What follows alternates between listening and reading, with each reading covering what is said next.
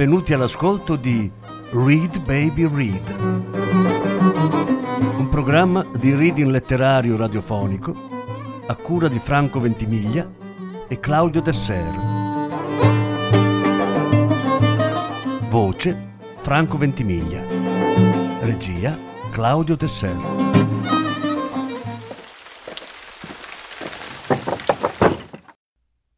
Viola di grado, fuoco al cielo. Settima parte.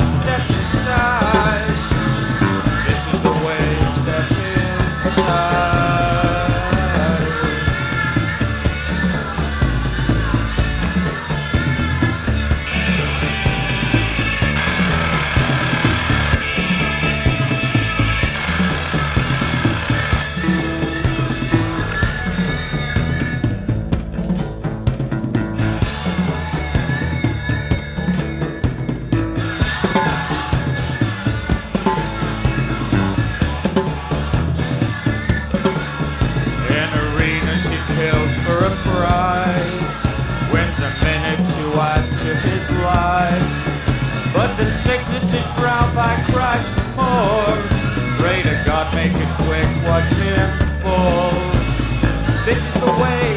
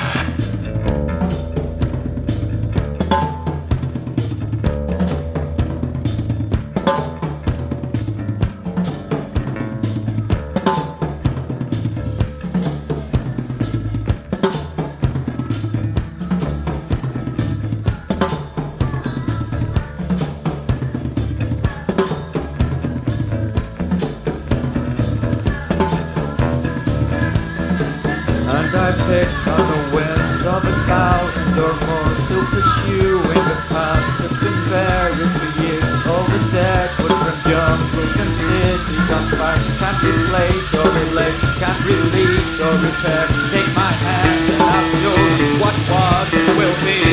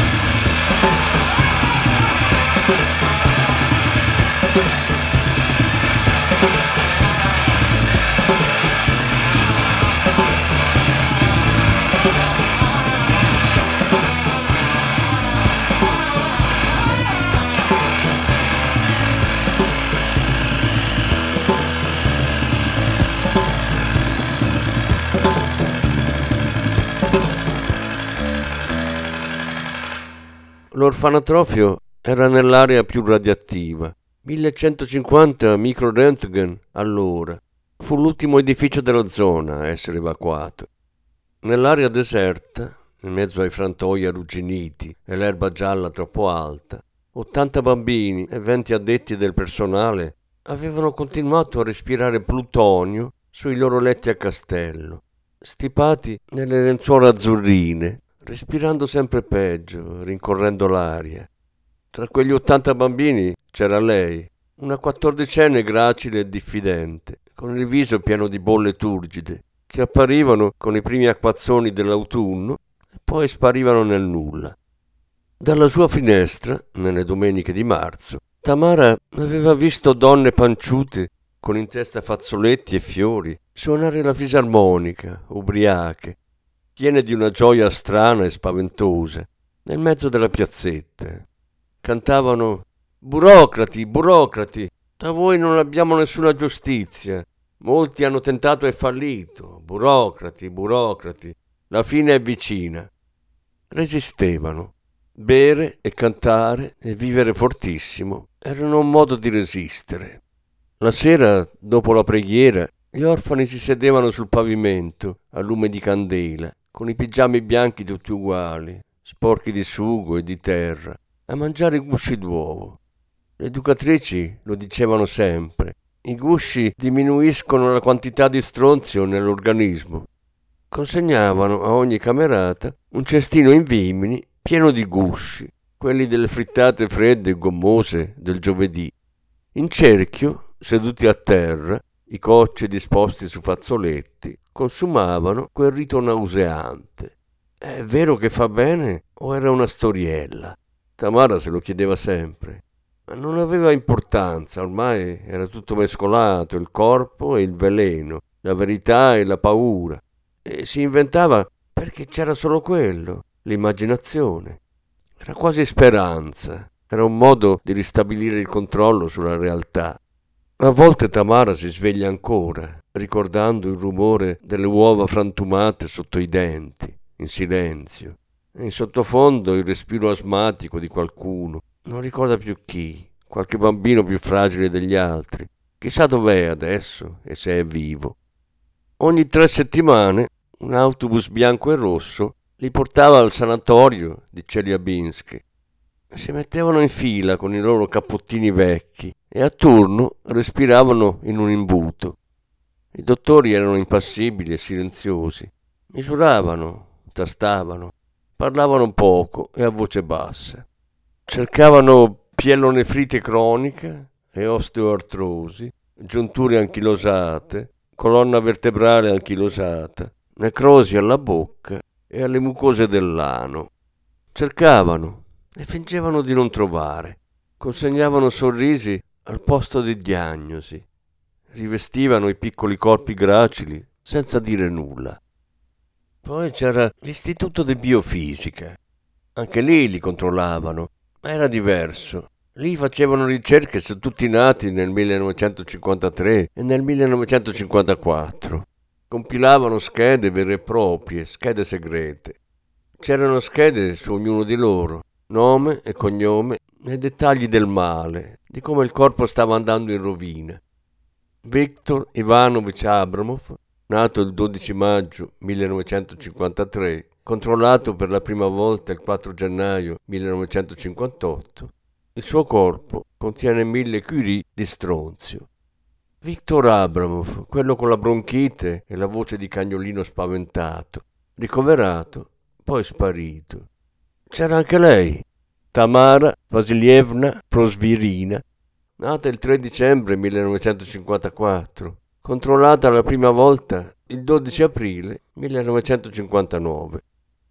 Alcuni tornavano in istituto con le medicine ormonali, Altri non tornavano, restavano là, salutavano gli amici con la mano, sdraiati sul lettino, mentre gli altri andavano via. Non le dissero mai quanto male aveva dentro. Non lo dicevano a nessuno, dicevano malattia speciale, dicevano ferita speciale. Scrivevano ABC come l'alfabeto variopinto sui poster dell'asilo, ma era un codice segreto che stava per sindrome astenovegetativa. Applicavano un adesivo giallo e i bambini tornavano in orfanatrofio con l'organismo cadente, con la loro ferita speciale che era un segreto di Stato. In chiesa, la domenica, gli occhi fissi sul Dio azzurro dipinto nel soffitto, Dio e l'Apocalisse e la Madonna dal ventre nero e vuoto, Tamara Stringeva le mani in preghiera, sempre più strette, conficcava le unghie nelle nocche, implorava. Sarò buona, buonissima, così il demonio andrà via dal mio corpo. La notte sentiva i passi di Anna Fedorova, l'ex direttrice, che zoppicava avanti e indietro lungo la scala, dall'orfanatrofio alla fabbrica di colla. I passi erano gravi e spaventosi i bambini si accalcavano alle finestre per vederla apparire, una figura nera e gobba, ingoiata dall'oscurità. Tutti loro avevano paura di lei. Era arrivata nel villaggio nel 57, si era sposata con uno della fabbrica di colla e aveva trovato lavoro all'orfanatrofio. Poi era cominciata la sete, tanta sete. Era diventata diabetica. Poi l'occhio, il prurito, il dolore, anche l'altro occhio gli incubi. Sognava ombre nere che riempivano le strade e ogni giorno al risveglio il mondo era più sfocato, come se gli incubi si stessero impadronendo del mondo reale. La direttrice si guardava le mani. Queste non sono le mie mani. Guardava il muro. Aiuto, non vedo più niente. Finché divenne completamente cieca e nel silenzio delle sere invernali si sentiva solo il suo bastone di legno per stare i ciottoli mentre camminava a sghemba verso la fabbrica dove suo marito, da vivo, sgobbava per campare quando lei non poteva fare più nulla. I bambini pensavano che quella sagoma nera fosse un fantasma, qualche ubriaco ingoiato dal fiume nero, inciampato in acqua durante la notte, oppure morto come gli altri, morto per il male dentro. E i morti di Musliumovo lo sapevano tutti. Non lasciavano mai il villaggio. Erano troppo arrabbiati, incattiviti dalla solitudine. Il villaggio era chiuso anche per loro. La sera in cui l'orfanatrofio era stato evacuato, Tamara l'aveva incontrata sulla strada, la cieca. Era il tramonto e le aveva chiesto come essere ciechi. La vecchia si era voltata, sguardo fisso, orbite bianche e opache, come avesse la neve dentro gli occhi. Aveva risposto voi che ci vedete avete tutti lo stesso mondo, ragazzina, la stessa luce lo stesso buio. Invece ognuno di noi ha il proprio buio. O- ognuno il suo, hai capito, ragazzine? Adesso le finestre ad arco del primo e del secondo piano dell'orfanatrofio erano tutte sfondate. La notte una luce fosca rimaneva intrappolata in quelle stanze la luna mescolata al buio, nelle camere anguste piene di materassi gialli rivoltati, calcinacci, e l'orologio a muro ormai fermo, con la cornice in plastica rosa. Tamara arrivò in discoteca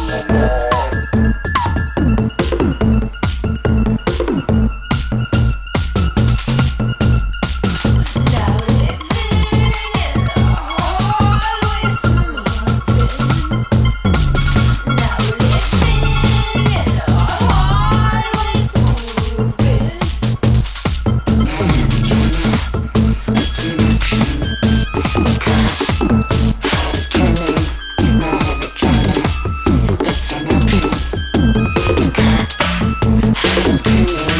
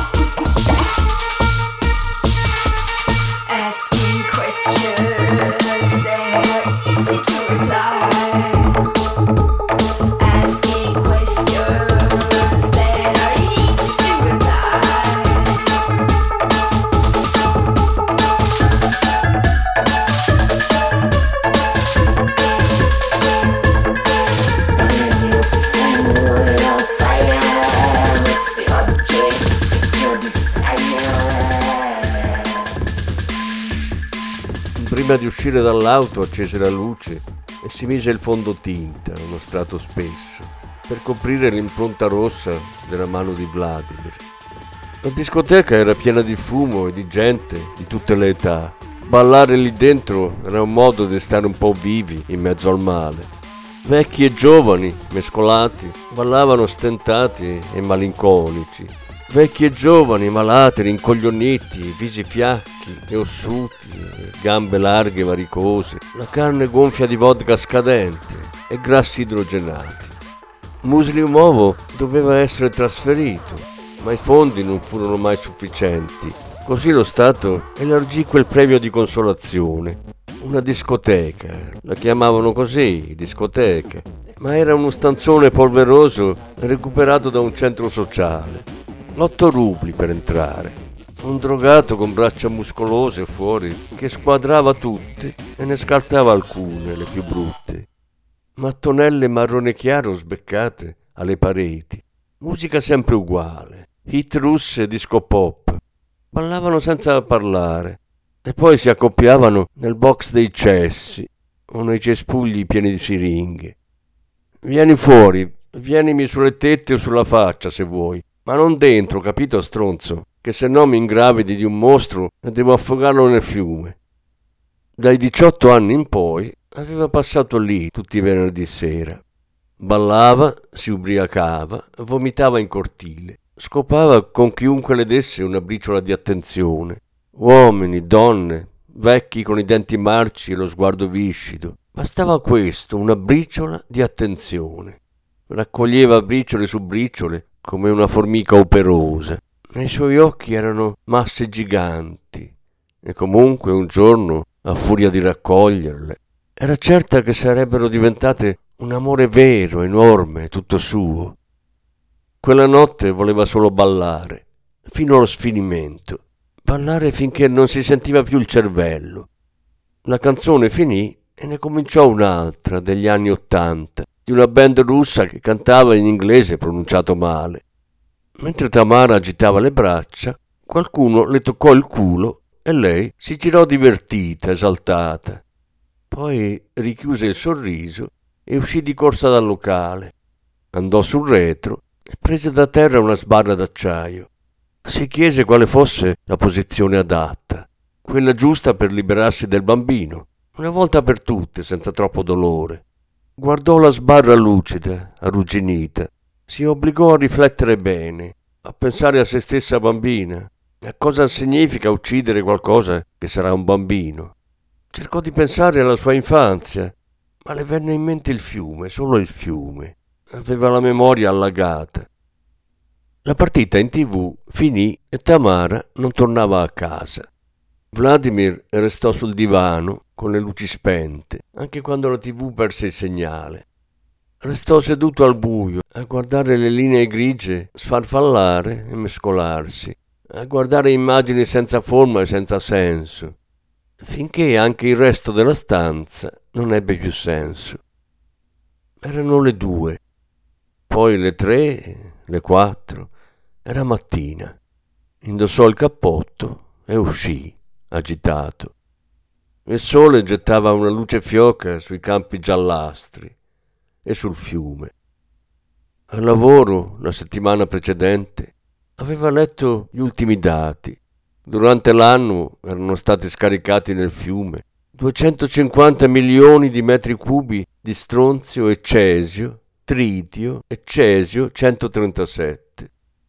Un giorno, mentre andava al lavoro, aveva visto Tamara correre verso il fiume e avvicinarsi a un bambino che stava pescando, togliergli il pesce azzurrino dalle mani e dirgli di andare a casa, che il pesce era malato e che non doveva tornare più. Il bambino rideva, non capiva bene, e lei urlava come un'invasata. Il vento trasportava le sue grida fino a lui. Poi lei aveva accarezzato la testa piccola e bionda di quel bambino seduto composto sulla riva. Vladimir aveva pensato, e io? Anche io ho bisogno di te. Anch'io ho bisogno che mi accarezzi la testa e mi dici cosa fare. Si avvicinò al filo spinato, tremando, gli occhi vigili spalancati, come una bestia che non riconosce il territorio. Il fiume era gonfio e scuro, torbido. Il cartello fiume vietato era ormai quasi del tutto scolorito. Alzò gli occhi verso il sole sempre più alto. Li riabbassò sul fiume che restava cupo, come se rigettasse la luce. Decise di rientrare. Di lì a un paio d'ore doveva essere al lavoro, ma non riuscì a muovere un muscolo. All'improvviso una raffica di vento freddo si abbatté sull'acqua, spostando uno strato di foglie morte verso est. E lui si sentì come quelle foglie, una cosa fragile e di poco peso, rivoltata su un fiume maledetto.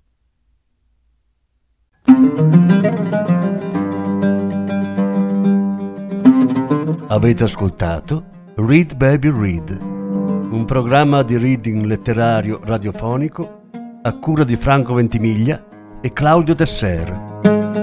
Grazie per l'ascolto, alla prossima settimana. La successiva parte sarà trasmessa la prossima settimana.